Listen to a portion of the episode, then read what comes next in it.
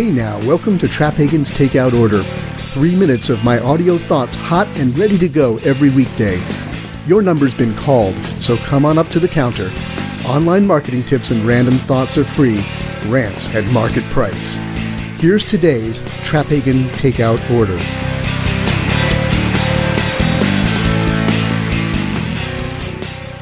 Quality content. You know you've got to have it but producing it remains a major problem for most online businesses.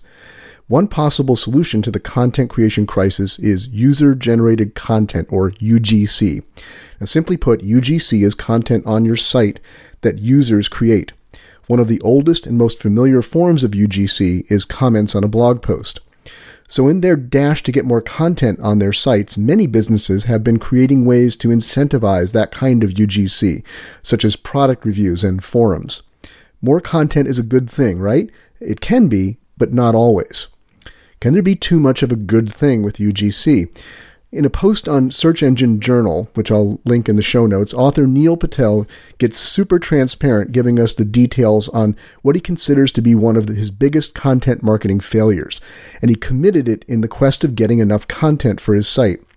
Specifically, Neil and his team ended up taking down the very active user forum on their site, determining that it caused more problems than it solved. The main problem Neil encountered was that even as Google's enforced standards for content quality have been getting tighter, the forum's user generated content, or UGC, was generating way too much thin or spammy content. The situation got so bad that he started regularly getting manual penalties from Google. He found that the forum threw his site way out of balance from an SEO standpoint. The forums generated tens of thousands of pages, but only contributed to 4% of site traffic, while giving Google the impression that the bulk of their site contained thin and or spammy content. So in the end, he shut the forums down. Now, even though he presents the problems he encountered with trying to leverage UGC for his site, Neil is also careful to express the benefits of such content, including the value of having regular interactions with his users, helping to build his brand community. But managing all that became a very time and human resource intense task as forum posts climbed into the tens of thousands. In the end, he had to make a value judgment. The value of user engagement turned out to not be worth the time invested in such engagement, plus the time needed to root out spam. In addition, as noted above, the forum UGC was proving to be a drag rather than a boost to the site's overall SEO. So now Neil isn't condemning UGC outright or declaring it not worthwhile. His post is more of a cautionary tale that, just like with any other digital marketing tactic, UGC is not a set it and forget it panacea.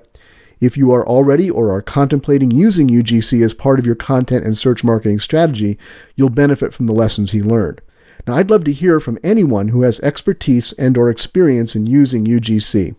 Does Neil go too far in his cautions? Did he miss something he could have done better?